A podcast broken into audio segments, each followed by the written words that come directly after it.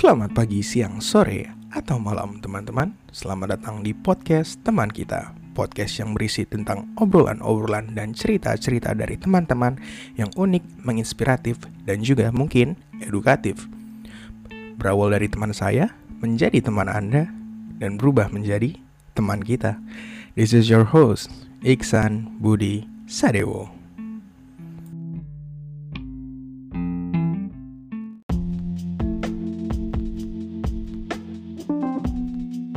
Selamat pagi, siang, sore, atau malam teman-teman. Selamat datang di podcast teman kita lagi. Asik. Sudah berapa lama sudah upload, akhirnya bisa upload lagi? Karena suara saya menghilang dan harus puasa suara selama tiga hari. Kita suara saya agak terganggu teman-teman. Ya, eh, topik pada topik kali ini Kita akan ngebahas tentang keluarga yang biasanya keturunannya adalah dokter. Jadi kalau bapaknya dokter, biasanya anaknya dokter. Bener nggak sih? Nah, kebetulan gue punya temen yang isi keluarganya dokter semua. Mungkin tukang kebunnya juga esket kayaknya. Nggak canda. Halo Jo. Halo. Oke, sudah bersama kita Jokli Wahidan Muharram. Oke. Uh, jo, kenalin dulu kali. Oke, boleh. Uh, halo Dewo, halo semuanya. Uh, nama gue kali ya, gue aja ya. Uh. Nama gue Jo uh, gue mahasiswa FK Usakti angkatan 2018, umur gue 19 tahun. Oke, okay. sebagai mahasiswa FK Usakti angkatan 2018, eh lu 19 tahun Jo, berarti lu 2002? iya. Ah, muda sekali. Lu aksel apa enggak sih? Gue tuh uh, masuk TK-nya itu emang udah kecepatan setahun, terus waktu SMP gue aksel, jadi cuma dua tahun SMP-nya. Oke, okay, mantap. Rasa jadi anak aksel gimana sih? Lu merasa uh, waktu Aksel. muda lu terbuang? Nggak.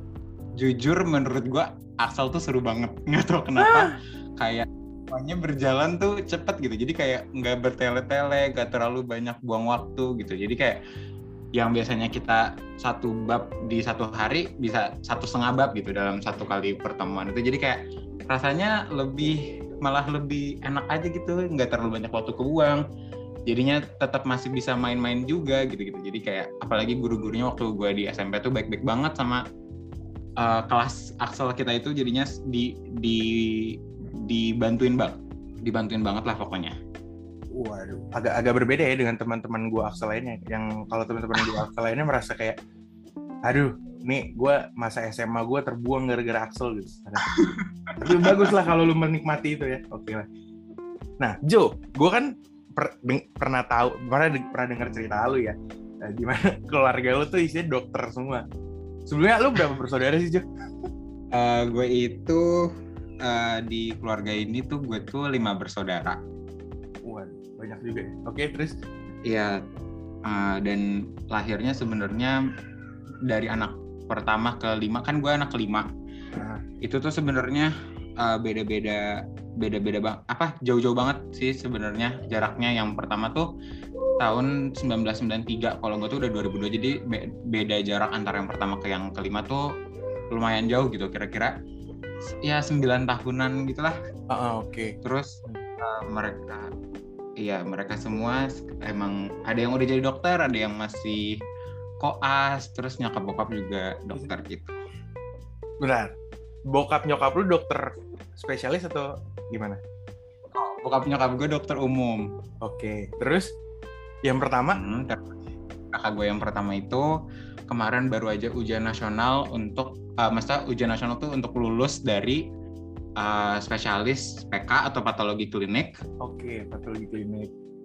Uh, terus yang kedua itu uh, rencananya baru mau ngambil uh, spesialis itu tahun ini. Terus yang ketiga itu baru uh, kira-kira beberapa hari lagi sebenarnya di bulan Agustus ini bakal ngejalanin UKM PPD karena baru selesai koas. Yang ketiga itu, terus yang keempat uh, baru mulai koas di awal tahun ini gitu. Dan yang kelima mau sokai sama gua. Iya. yang kelima baru mau sokai. Semua yang Tapi maksudnya gila berarti lu bertujuh dokter semua iya benar ba banyak banyak oh ya banyak sebenarnya emang banyak stigma sih kalau misalkan orang tuanya dokter biasanya anaknya mau nih ikut jadi dokter. Nah, kalau dari lu sendiri, menjadi dokter itu adalah sebuah keterpaksaan atau memang uh, bokap nyokap lu emang ngarahin atau emang kemauan sendiri dari lu? Kalau menurut lu gimana? Hmm, sebenarnya gimana ya? Kalau ngomongin tentang jadi dokter, mesta sekarang kan gue kuliah kedokteran, otomatis berarti bisa dibilang gue pengen gue gue tuh ke depannya bakal jadi dokter gitu kan, impiannya gitu. Nah, menurut gue sebenarnya uh, it was my decision, tapi uh, gue percaya bahwa my parents and my siblings tuh mereka semua uh, punya apa sih? Punya kontribusi juga. Uh, ya punya peran juga atas keputusan gue itu gitu loh. Jadi nggak mungkin gue tiba-tiba ucuk-ucuk pengen jadi dokter. Pasti menurut gue sedikit sedikitnya tuh pasti ada andil mereka gitu dalam uh, membantu gue mengambil keputusan ini gitu.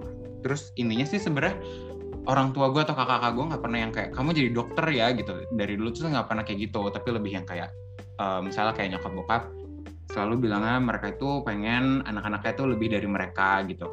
Which is mereka tuh uh, udah S2 kan jadi pengennya tuh anak-anak tuh lebih dari mereka. Jadi ya either kita ngambil spesialis atau kita ngambil S3 ya gitu deh. Pokoknya intinya pengennya kita itu lebih dari mereka.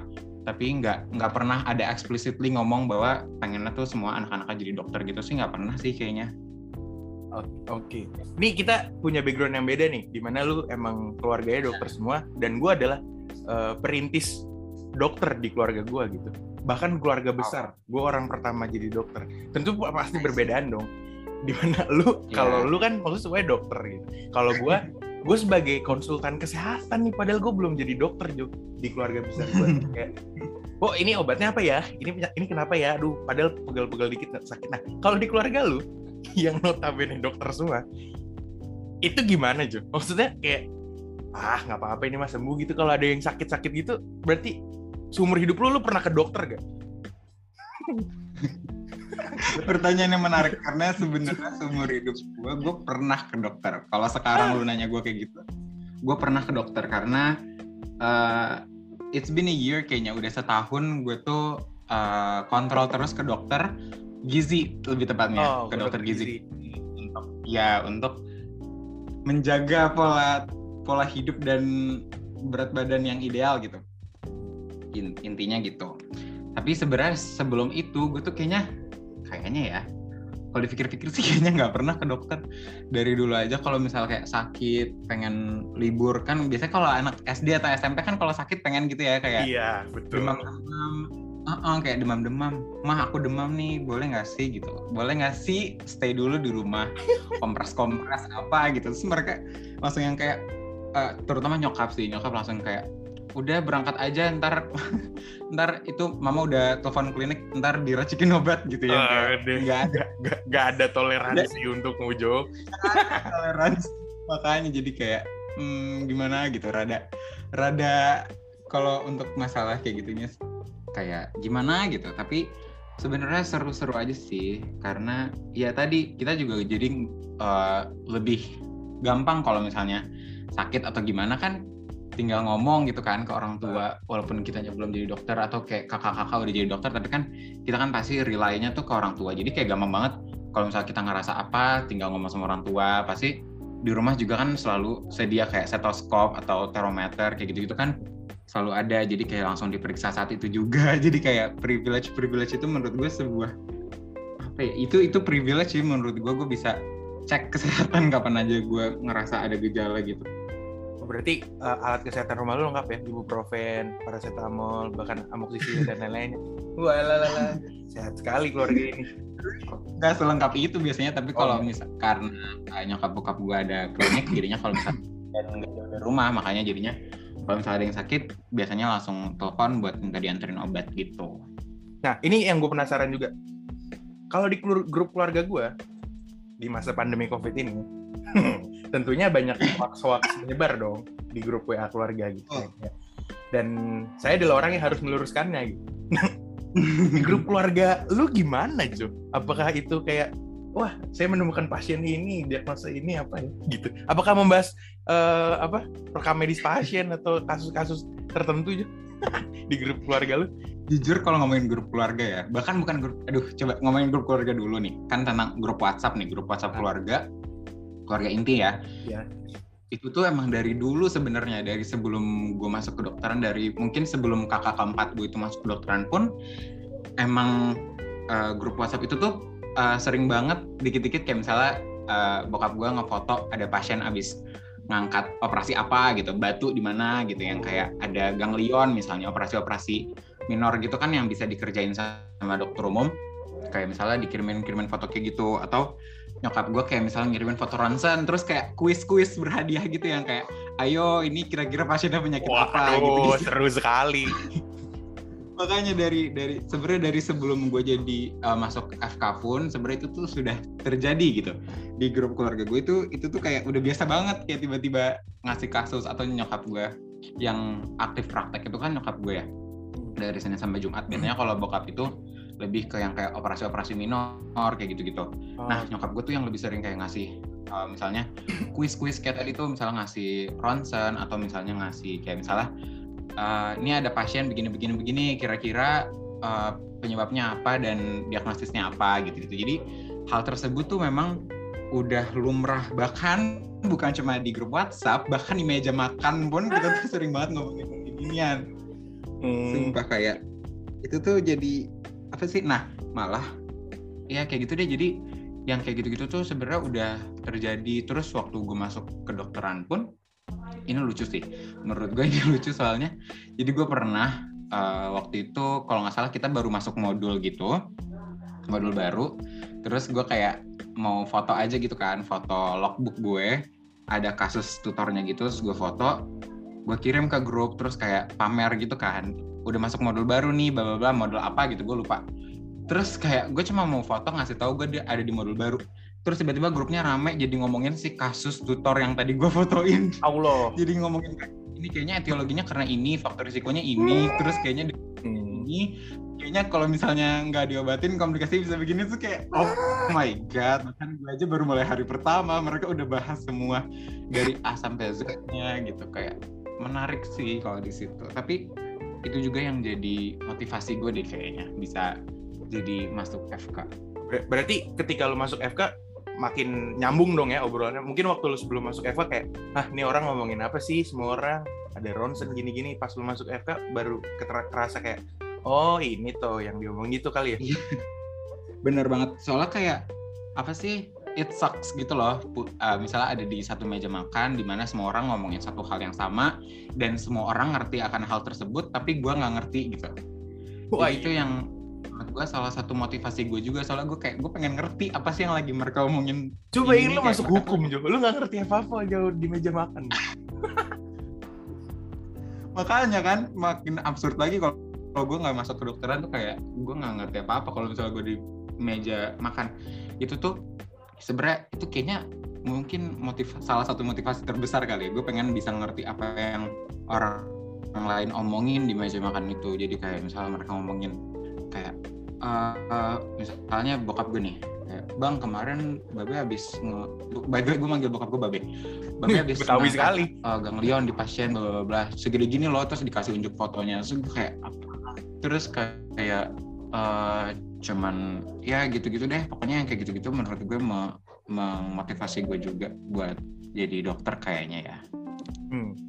Apakah itu menjadi benefit lu ketika maksudnya ketika lu masuk kedokteran terus keluarga lu adalah semuanya dokter, apakah itu menjadi benefit lu dalam belajar atau ternyata itu membuat lu kayak jadi bersaing nih antara antara kakak-kakak lu dengan progres lu di kuliah gitu. Menurut lu gimana? Apakah itu sebuah benefit atau sudah ada ada minusnya juga ketika lu menjadi apa masuk kedokteran dan isi Benefit. keluarga lu dokter semua gitu. I see. Kayaknya kalau ngomongin benefit, kayaknya menurut gue dua-duanya itu terjadi deh. Maksudnya benefitnya ada, tapi kompetisinya pun ada gitu loh. Kayak kayak kalau benefitnya, misalnya nih kayak gue lagi ngerjain tutor atau kayak, ya misalnya paling gampangnya kayaknya kalau misalnya gue ngerjain tutor, terus gue stuck sama diagnosis bandingnya gitu misalnya. Kayak ini diagnosis bandingnya apa aja ya kira-kira kemungkinannya? Terus gue bisa aja kan kayak langsung ke kamar seberang kamar gue atau turun ke bawah nyari orang siapa pun itu yang gue temuin. Terus gue langsung tanya aja kayak ini kasus apa sih? Ngerti nggak sih ini kayak ini ini kayaknya orangnya kenapa sih? Dedenya tuh apa sih? Maksudnya diagnosis bandingnya apa kira-kira dan lain-lain. Itu menurut gue benefit banget banget gitu kayak gampang banget jadinya tinggal nanya ke orang. Atau kalau misalnya ya kalau misalnya sakit pun itu sebenarnya benefit juga. Kayak sakit tinggal nanya kira-kira butuh obat apa langsung dibikinin uh, resep kayak gitu-gitu tuh. Menurut gue itu uh, benefit banget. Kayak just ask them what I need to know mereka pasti langsung jawab gitu. Tapi uh, si persaingannya tuh ada banget. Karena menurut gue selama gue jadi mahasiswa kedokteran ini kayak apa I can never stop uh, comparing myself to my siblings gitu. Ah, Terutama kakak gue kan satu Iya, satu orang itu kan ada yang dia itu juga di FK Trisakti juga kan. Ya, nah, itu tuh yang bikin gue tuh jadi kayak, ngerti gak sih? Gue jadi kompetisi terhadap diri sendiri. Kayak gue pengen gue melampaui kakak-kakak gue, padahal sebenarnya kakak gue nggak pernah nuntut gimana-gimana gitu. Tapi gue sendiri, misalnya kita lagi cerita-cerita nih kayak, eh ada juga lagi modul apa? Gitu. Terus gue jawab, lagi modul ini nih sistem respirasi. Terus misalnya mereka tuh tanpa sadar, mereka cuma cerita aja kayak, oh iya sistem respirasi aku suka tuh aku dapat A waktu itu gitu. Terus gue jadi kayak mampus lah UTM gue cuma 50-an lagi gitu. Ngerti gak sih? Kayak oh, iya, iya, paham, di otak gue tuh langsung lang iya langsung kayak overthinking insecure gitu-gitu. Jadi nggak bisa berhenti compare myself sama mereka gitu. Menurut gue itu sisi kompetitif yang nggak bisa dihindari juga kan? Karena gimana pun juga emang mereka udah pernah jadi dokter dan mereka tuh bukan cerita-cerita kayak gitu untuk untuk bikin gue terpressure atau gimana tapi ya untuk cerita aja. Tapi emang guanya aja sendiri mungkin langsung ke terpressure dan tapi kayaknya itu juga yang bisa jadi motivasi deh buat kayak tetap belajar lagi maju gitu-gitu tuh karena mereka tuh karena gue tahu mereka bisa. Jadi kayak gue kayak dalam hati oh my god nilai mereka bagus. Masa gue nggak bagus? Gitu. Jadi gue berusaha semaksimal mungkin juga buat dapat nilai yang bagus gitu. Hmm. oke berarti plus ya. plus minusnya adalah itu tadi ya? Nah ini agak beda soalnya kalau sama gue Jo. Karena gue adalah orang yang perta pertama pionir lah ya jadi masuk kedokteran. Uh, eh, gue cuman bisa aduh susah banget. Dan ibu gue jadi iya sabar. Bisa kok pasti. Semangatin aja gitu.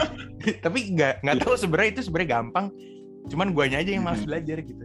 Nah cuman negatif yeah. uh, jadi gak jadi semua orang tuh kayak support gue gitu loh. Kayak Yo bisa bisa bisa pasti bisa gitu. Uh, oh. support moralnya ada gitu kalau di gue Cuman negatifnya adalah kalau gue goblok, yang bermasalah adalah keluarga gue bro. Maksudnya keluarga gue beneran nanya ke gue semua, cuy. Mumet gak lu?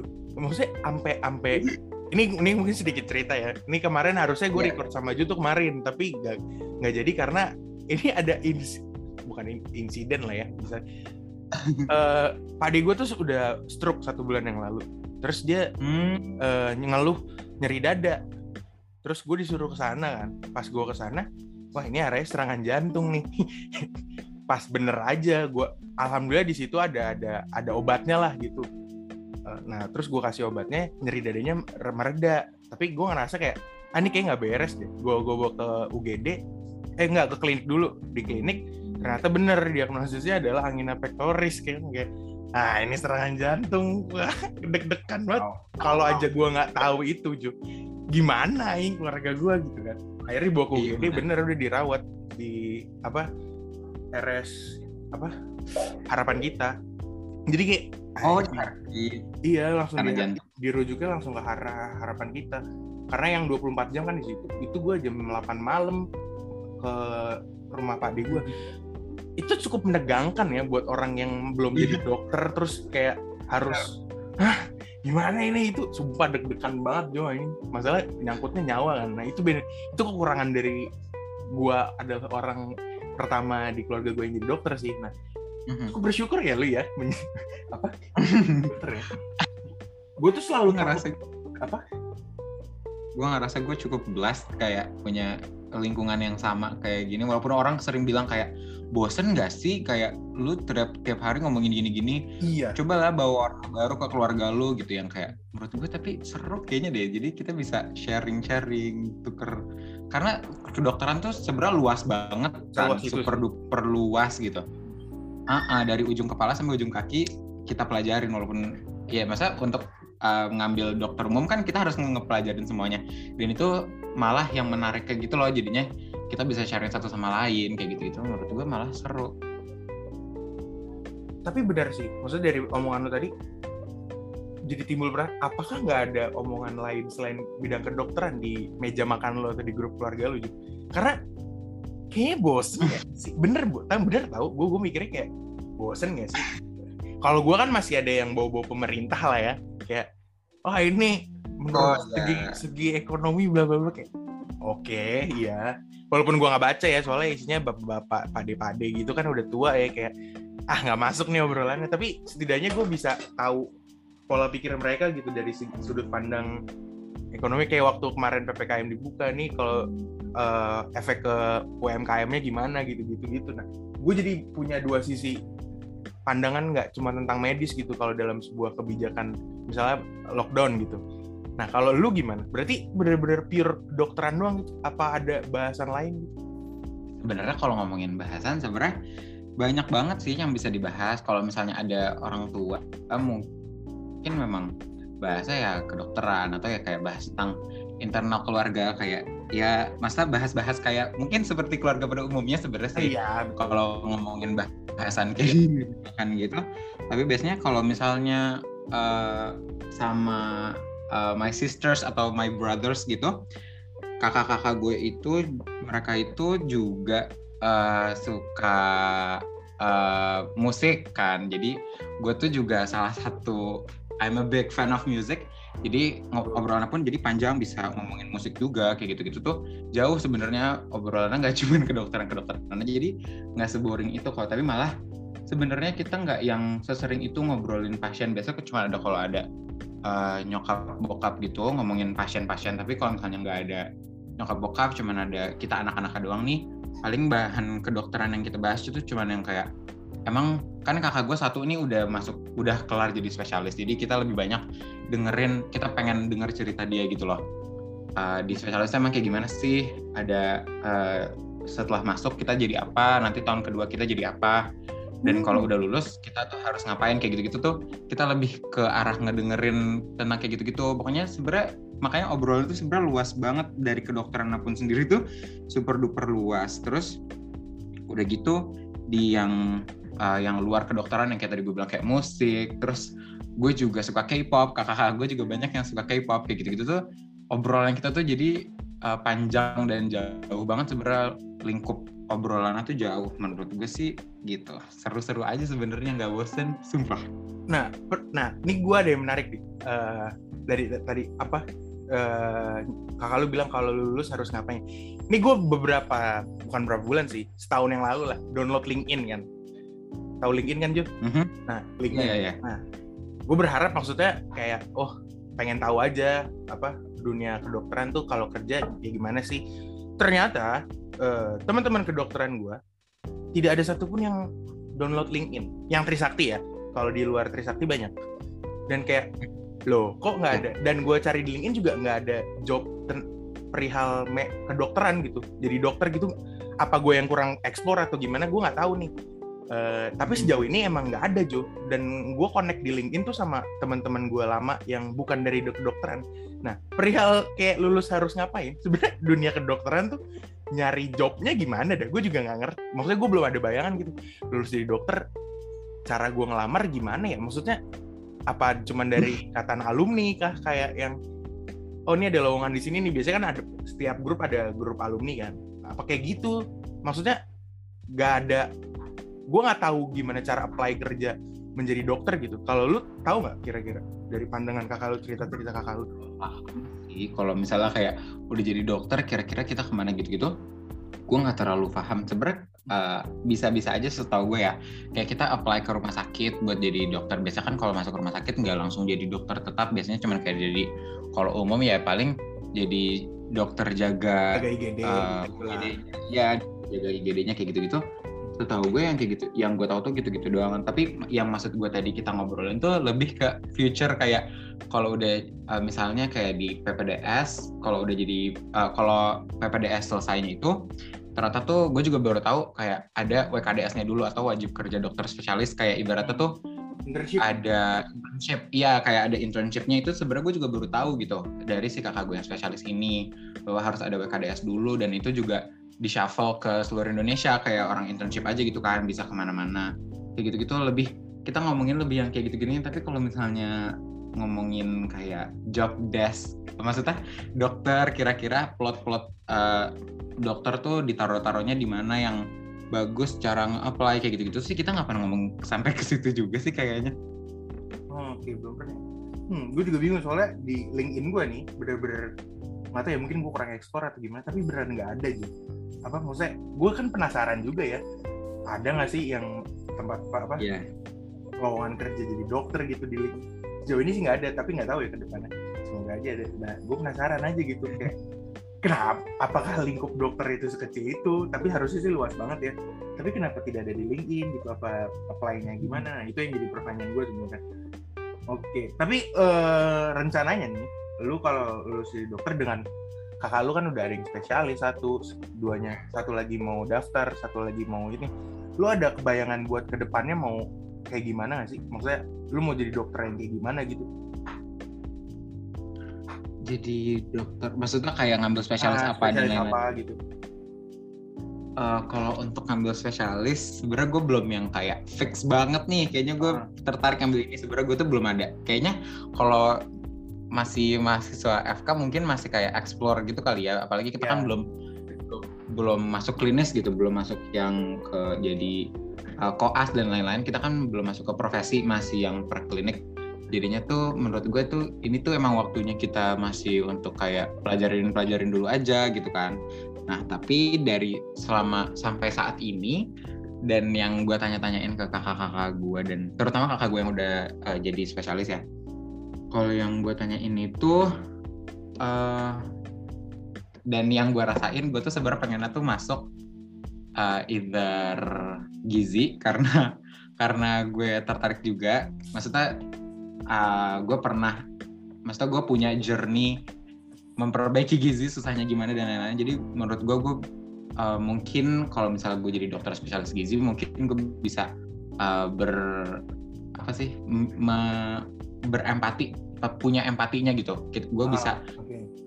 ngajarin pasien-pasien gimana caranya menurun berat badan tanpa maksa mereka harus bagaimana karena gue tahu emang susahnya tuh gimana gitu gitu loh jadi ya uh, gue menurut gue sih uh, untuk pilihannya tuh yang kayak gitu gitu kayak gizi. Terus tapi kalau untuk ketertarikan lain tuh gue banyak banget sebenarnya. Jadi biasanya gue setiap lewat modul tuh ada aja yang kepikiran kayak kayaknya modul ini seru deh gitu. Oh, iya, kayaknya modul parah. ini selalu bro iya nggak sih ber kan parah kan gue parah gue lewat neo ah kayaknya beda saraf seru lewat objin ah kayaknya objin seru sampai iya. lewat muskuloskeletal wah ortopedi seru banget nih kayaknya Iya sumpah. Ya terus yang menarik juga tuh tuh rehab medis. Kalau aduh lihat ah, dokter rehab medis tuh kayaknya keren banget gak sih? Ya karena dokter Nuri emang terbaik ya. Rehab medis. Gila. Aduh, aduh auranya tuh wah mantep banget kayaknya. Terus uh, dokter apa lagi ya? Dokter IPD juga tuh gue tertarik kayak gitu-gitu jadi gue sebenarnya masih belum tahu gue pengennya tuh kayak gimana tapi kayak kalau ketertarikan ketertarikan pasti ada lah yang kayak gitu-gitu tapi gue masih belum tahu kira-kira ke depannya tuh gue harus ngambil yang mana yang bagus buat gue yang mana yang kira-kira uh, bakal bikin gue lebih berkembang lagi yang mana gitu gue belum belum kepikiran malah itu juga yang sampai saat ini masih bikin gue bertanya-tanya suka kayak malam-malam suka kepikiran sendiri tuh kayak gitu-gitu. Jo mungkin ini pertanyaan terakhir. Di masa pandemi kayak gini kan kita tahu lah ya banyak banget dokter yang tumbang terus beban kerja dokter itu sangat meningkat. Di keluarga lu jujur kayak sedih gitu gak sih? Maksudnya kayak pasti lu kan juga tahu beban seorang tenaga medis tuh kayak gimana ya. Terus ngelihat kakak-kakak lu orang tua lu yang emang udah praktek gitu kayak ada perasaan sedih gitu ya sih? Atau kayak atau ternyata maksudnya mereka fine fine aja gitu? Kalau tentang itu uh, jujur sebenarnya sebenarnya rada takut. Gue takut bukan rada sih gue takut banget. Karena kan gue juga bukan uh, gue bukan gue belum ter terjun ke rumah sakit dan lain-lain kan.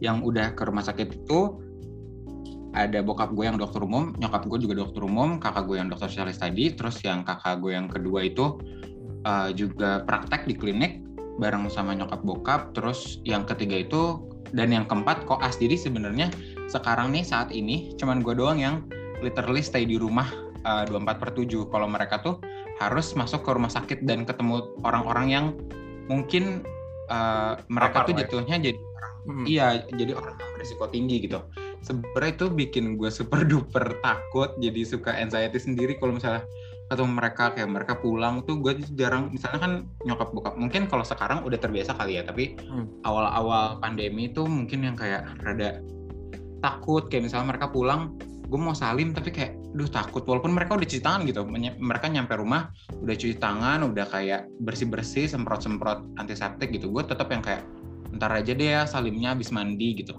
jadi kayak gue rada sedih karena uh, gue nggak bisa sedekat itu lagi sama mereka uh, kalau mereka misal malam-malam pulang praktek dan lain-lain. Tapi dan uh, nyokap gue itu by the way beliau itu sebenarnya salah satu orang yang menurut gue kayak ah gila banget. Ini kayak ini ini dokter gila banget gitu. Soalnya beliau itu tuh uh, cinta banget sama pasien-pasiennya. Hmm. beliau itu kayak uh, motonya beliau tuh melayani setulus hati jadi kayak kalau misalnya pasien nih misal uh, nyokap gue itu prakteknya itu mulai dari jam setengah enam biasanya. Jadi dari jam uh, lima lima belas atau lima dua puluh itu biasanya nyokap gue udah berangkat.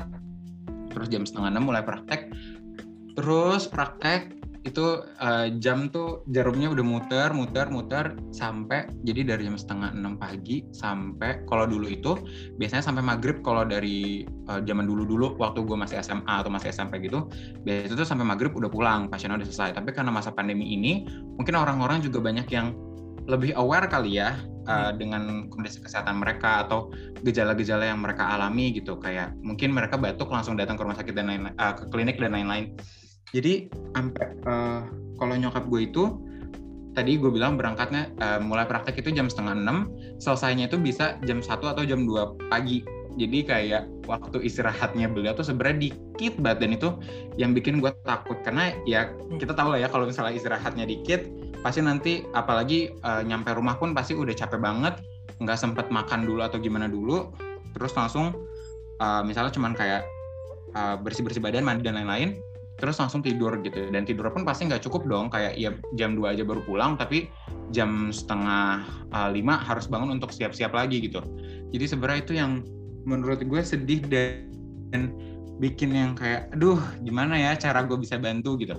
Sedangkan gue masih di sini cuma di rumah aja di depan laptop ngedengerin dosen-dosen gue berbicara gitu kan kayak apa ya kira-kira yang bisa gue bantu? Sampai sekarang tuh juga masih sedih. Terus nyokap gue pun uh, sekarang karena pasiennya membludak kayak gitu akhirnya jam prakteknya ditambah yang awalnya Senin sampai Jumat sekarang jadi Senin sampai Sabtu. Jadi kayak makin gak ada lagi dong waktu istirahat dan sebenarnya waktu kita untuk ketemu aja sebenarnya jarang banget. Jadi biasanya gue sama nyokap gue itu ketemunya di hari Sabtu Minggu. Sedangkan sekarang karena nyokap gue juga hari Sabtunya praktek jadi ketemunya tuh cuma hari Minggu. Jadi kayak hal-hal yang kayak gitu tuh bikin gue sedih dan lebih ke takut gitu loh. Apalagi kadang eh, kadang-kadang kalau misalnya pasiennya nih saking dia tuh beliau tuh cinta banget sama pasien-pasiennya biasanya tuh beliau tuh malah ngerelain jam makan siangnya beliau. Jadi kalau hmm. misalnya jam 12 nih beliau tuh cuma kayak oh ntar aja deh makannya. Bentar ya sholat aja dulu lima menit terus wudhu sholat dan lain-lain. Terus langsung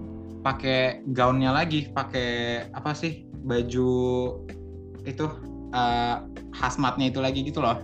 Langsung pakai gaun lagi buat lanjut praktek lagi gitu. Jadi ngeskip uh, jam makan siang biar pasien-pasiennya nggak lama nunggu. Karena pasiennya juga banyak yang kayak nunggu dari jam 5 pagi banyak yang nunggu dari pagi. Terus kayak baru diperiksa jam misalnya nunggu dari jam 5 baru diperiksa jam 2 siang kayak gitu itu jadi nyokap gue tuh nggak mau mereka nunggu. Tapi kadang-kadang gue juga kayak pengen ngingetin orang tua gue dan keluarga gue bahwa tetap kesehatan mereka tuh juga penting loh gitu. Bukan cuma kesehatan pasien-pasien yang penting tapi kesehatan mereka pun penting. Karena kalau misalnya uh, mereka itunya nggak sehat gimana? Mereka bisa ngebantu orang lain. Kan kalau misalnya diri mereka sendiri nggak sehat pasti ngebantu orang ngeperiksanya dan lain-lain juga nggak bakal maksimal dong. Kayak pasti ngantuk lah atau gimana atau uh, perutnya lapar, energinya kurang kayak gitu-gitu juga. Gue tuh sebenarnya yang bikin gue sedih tuh ke arah situnya. Tapi kalau misalnya kayak karena COVID takut nggak terpapar gitu-gitu, gue yakin sebenarnya keluarga gue mungkin ya karena keluarga gue juga memang uh, base-nya semua kedokteran, jadinya gue yakin mereka pasti bisa jaga protokolnya dengan baik. Tapi yang lebih gue sedih dan uh, takut tuh lebih ke arah situnya sih kayak keluarga gue uh, waktu gue dan keluarga gue jadi terenggut banyak banget terus Parah. mereka juga jadi kecapean kurang makan kayak gitu-gitu. Lebih ke arah situ. Gue tuh kesel banget sama narasi yang selama pandemi itu kayak ah dokternya nyari untung nih dari pasien dokternya ini apa dokternya bla bla bla bla dokternya nggak bener. Eh gue kasih tahu ya sama lu semua. Bayaran Hmm. dokter tuh bahkan insentif relawan covid aja tuh masih ngadet kalau lu nggak pakai hati itu nggak akan bener sumpah. Pasiennya dokter tuh melawan nyawa eh bertaruh sama nyawa manusia gitu. Beban kerjanya tuh berat banget di masa pandemi. Dan kalau ada narasi yang kayak gitu juga gue keselnya bukan main bahkan di keluarga gue tuh sempat ada kayak yang wah ini dokternya emang covid kan pasien. Pengen gue gaprak rasanya anjir kayak wah. Masih kan mas? Wah. gitu-gitu tuh. Lu nggak tahu gimana kondisi di lapangan dokter. Berapa dokter yang jatuh apa harus gugur gitu. Ih parah gila. Ini gue gue bahkan pas ke IGD kemarin IGD harapan kita padahal itu rumah sakit spesialis jantung ya maksudnya buat jantung. Iya benar. Itu pun membludak gitu kayak dokternya aja bahkan kewalahan gitu kayak eh bener-bener gue tuh karena gue yang bawa dia jadi gue yang ditanya banget kan. Karena ya gue gue tau lah maksudnya gue emang anak kedokteran ngerti jadi komunikasinya tuh langsung oh iya gini gini gini gini gitu dokternya jadi oh iya ini ini emang emergency gitu. Kalau itu nggak emergency gue kayaknya diru- di, ditolak deh Jo yakin gue dan ini tuh parah itu sebelum bludak itu cuy kayak dan masih ada yang Iya. ngomong kayak dokternya tuh kayak gini apa dokternya nyari untung bapak oh nyari untung. Nyari capek ini tuh gak sih? Kita tuh disumpah buat iya makanya. Heeh, kita tuh disumpah buat eh, apa mengutamakan keselamatan pasien gitu nggak ada niatan gitu. Ya kalau ada ya pun itu pasti nggak aneh-aneh lah dokternya pasti nggak mungkin kayak gitulah. Kayak ya ada lah ya oknum-oknum yang agak mungkin ada aneh Ah, gestrek tuh kayak dokter yang lagi yang viral itu yang oh iya. Nah itu nah itu gua nggak tahu. Itu itu itu kan harus di bahkan itu dipermasalahkan ID kan. Bahkan uh, sertifikat ID-nya pun dia udah nggak ada. Nah itu jangan dijadikan jen- jangan mengeneralisir semua dokter gitu. Kayak gue kesel banget sumpah. Kalau ada narasi-narasi gitu. Karena ih Iya. gue belum jadi teman sejawat saja. Gue udah kayak anjing capek Iya kan, ngerti kan, berasa kayak udah berasa gitu loh kayak ya Allah Hmm. capek banget kayaknya lihat mereka gitu-gitu. Heeh, Maksudnya walaupun tadi kayak gue nggak takut keluarga gue gue kena covid, masa gue bukan gegabah kayak ah gue uh, protokol bagus kok lah gitu-gitu. Bukan ya maksudnya uh, gue percaya gitu loh sama mereka. Karena mereka juga pasti belajar ilmunya bahwa mereka harus uh, jaga kebersihan dan lain-lain. Itu tuh gue yakin mereka tuh tahu gitu lah mungkin better than me gitu bahkan kan mereka udah jadi klinisi udah berapa lama gitu. Nyokap gue bahkan udah jadi dokter dari tahun 90 berapa atau 80 berapa gitu kan. Jadi pasti mereka ngerti. Tapi yang gue takut tuh kadang nyokap bokap gue sering cerita kayak misalnya lagi di meja makan terus tuh bilang dapat kabar lagi nih uh, teman seangkatan mama ada yang uh, meninggal lagi gitu. Padahal ini teman dekat mama. Terus kayak ya Allah ini seangkatan loh gitu. Berarti kan umurnya sama mungkin apa uh, tenaganya pun juga sama gitu. Maksudnya fitnya tuh juga sama tapi berarti hal itu tuh bisa terjadi loh ke nyokap gue ini yang lagi ngomongin tentang temennya yang baru aja meninggal. Jadi gue kayak takut suka kayak kepikiran sendiri gitu. Bokap gue juga kayak iya nih hari ini udah ada dua kabar duka dari grup uh, angkatan uh, FK Babe gitu. Kayak yang kayak gitu-gitu tuh gue cuman kayak nanggapin kayak inalahi gitu. Padahal tapi setelah itu kayak gue kepikiran ngerti gak sih? Pasti kan jadi kayak kepikiran ini tuh nyokap nyokap bokap gue gitu. Maksudnya ini tuh teman seangkatan mereka yang umurnya tuh sebenarnya sama aja sama mereka. Berarti kan hal tersebut kematian tersebut tuh bisa datang ke nyokap bokap gue tuh kapan aja gitu. Apalagi di kondisi pandemi yang kayak gini banyak varian-varian baru yang katanya lebih uh, bahkan lebih apa uh, virulensinya lebih tinggi dan lain-lain tuh bikin anxiety-nya tuh pasti ada gitu. Tapi ya gue harus percaya mau nggak mau gue harus percaya bahwa mereka tuh bisa jaga uh, tubuh mereka sendiri dari si virus ini gitu loh. Kayak kita gue apresiasi banget sih buat tenaga medis dan tentunya gue turut berduka cita juga ya kita buat yang tenaga medis yang gugur. Ya mereka gugur karena atas nama kemanusiaan gitu. Keren lah Betul. pokoknya. Eh, respect lah pokoknya semoga ya amal amalan mereka jadi berkah juga buat dunia akhirat. Gue sedih sih Amin, kalau kalau dengar kayak gitu. Tapi karena di angkatan kita pun juga ada ya beberapa orang tuanya kayak yang dokter juga aduh sedih banget gue denger dengernya kayak Iya, aduh.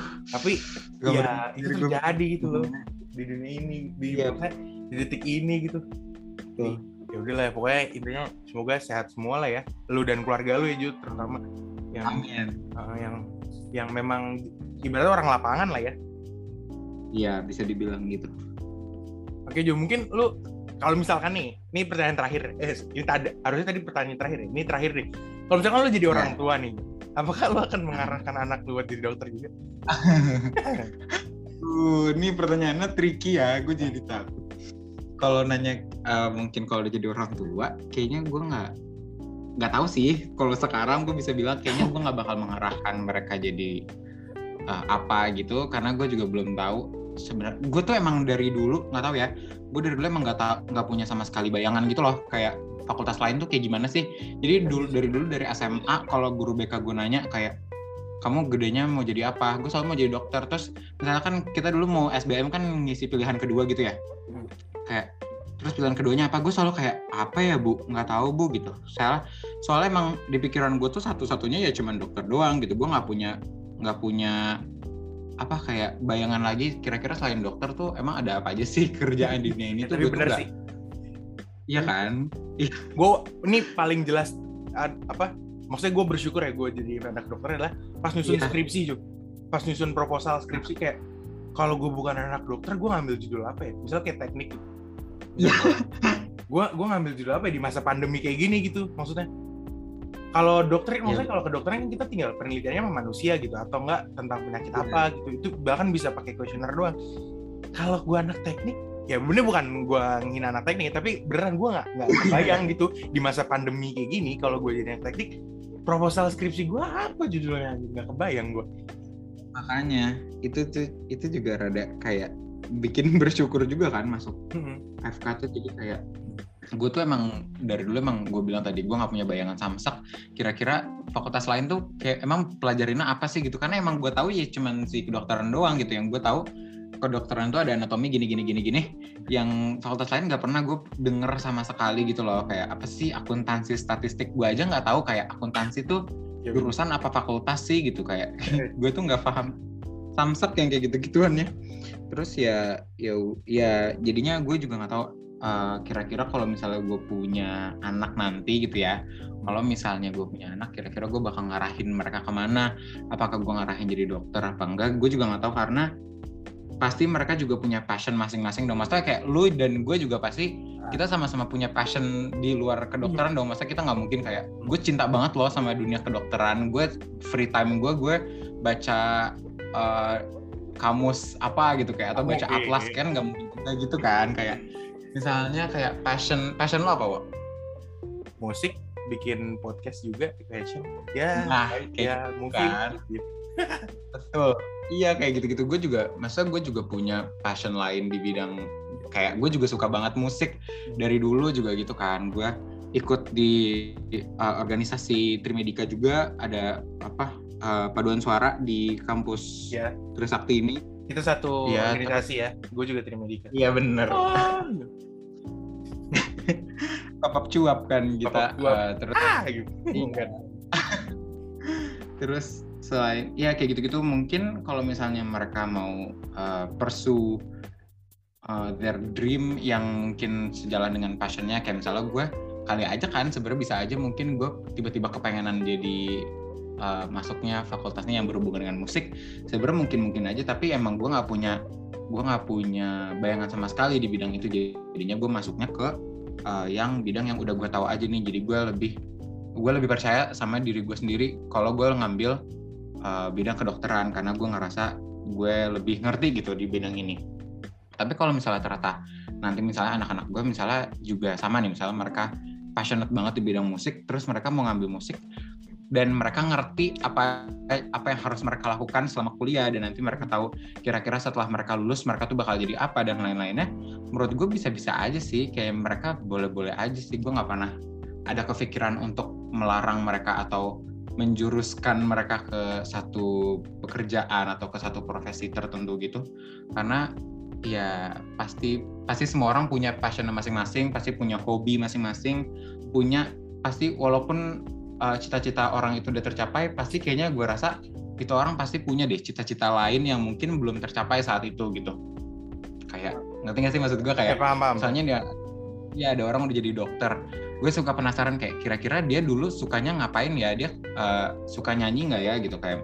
Dia pernah nggak ya ada kepikiran pengen jadi penyanyi gitu? Atau misalnya ada apa zaman sekarang kayak misalnya di Instagram gitu-gitu ada dokter-dokter yang uh, terus unjuk gigi nyanyi, uh, uh, suaranya bagus banget. Sampai kayak suka kepikiran mereka iya kayak mereka kan nggak mau ya jadi dok eh jadi penyanyi gitu. Mereka pernah nggak sih kepikiran jadi penyanyi gitu gitu soalnya soalnya gue yakin uh, orang-orang itu pasti juga punya passion dan hobi lain di luar cita-cita utamanya mereka gitu kan. Jadi mungkin aja kalau misalnya anak gue ternyata nanti cita-citanya berbeda dengan apa yang gue pikirkan dan gue ekspektasikan ya mungkin aja mereka masuk ke bidang mereka masing-masing gitu jadi bebasin aja apa aja lah ya. Tapi ya dari kecil udah dikenalin ini stetoskop Ya. suara jantung tuh kayak gini loh. Nah, siapa tahu goyang kan. Iya.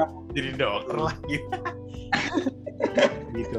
Benar oke lah Jo. Thank you banget udah mau ngisi podcast episode kali ini. Semoga sehat selalu ya Jo lu dan keluarga. Salam buat ya lu keluarga. uh, sehat-sehat juga sama Sukses juga. juga semuanya. Sukses juga buat lu karena kita minggu depan soka dan sukses juga buat program diet lu ya Jo.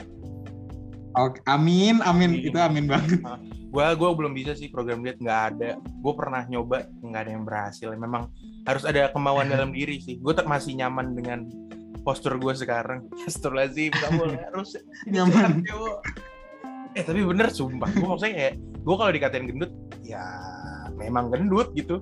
Gue nggak ada nggak ada nggak ada nggak ada Dulu- perlawanan buat berubah gitu kayak. Ya Bener. memang nyaman gitu gue tapi nggak boleh kayak gitu harusnya gue tahu. Tapi ya udahlah. Boleh, harusnya. ya semoga aja ada yang kita nggak tahu ke depannya gimana. Ya sukses lah pokoknya buat semuanya ya. Amin, amin. Sukses, kok. oke thank you Jo. Mungkin sekian teman-teman podcast kali ini. Sampai jumpa di episode selanjutnya. Eh, gua Dewo duta sampo lain enggak bercanda penutupan macam apa ya?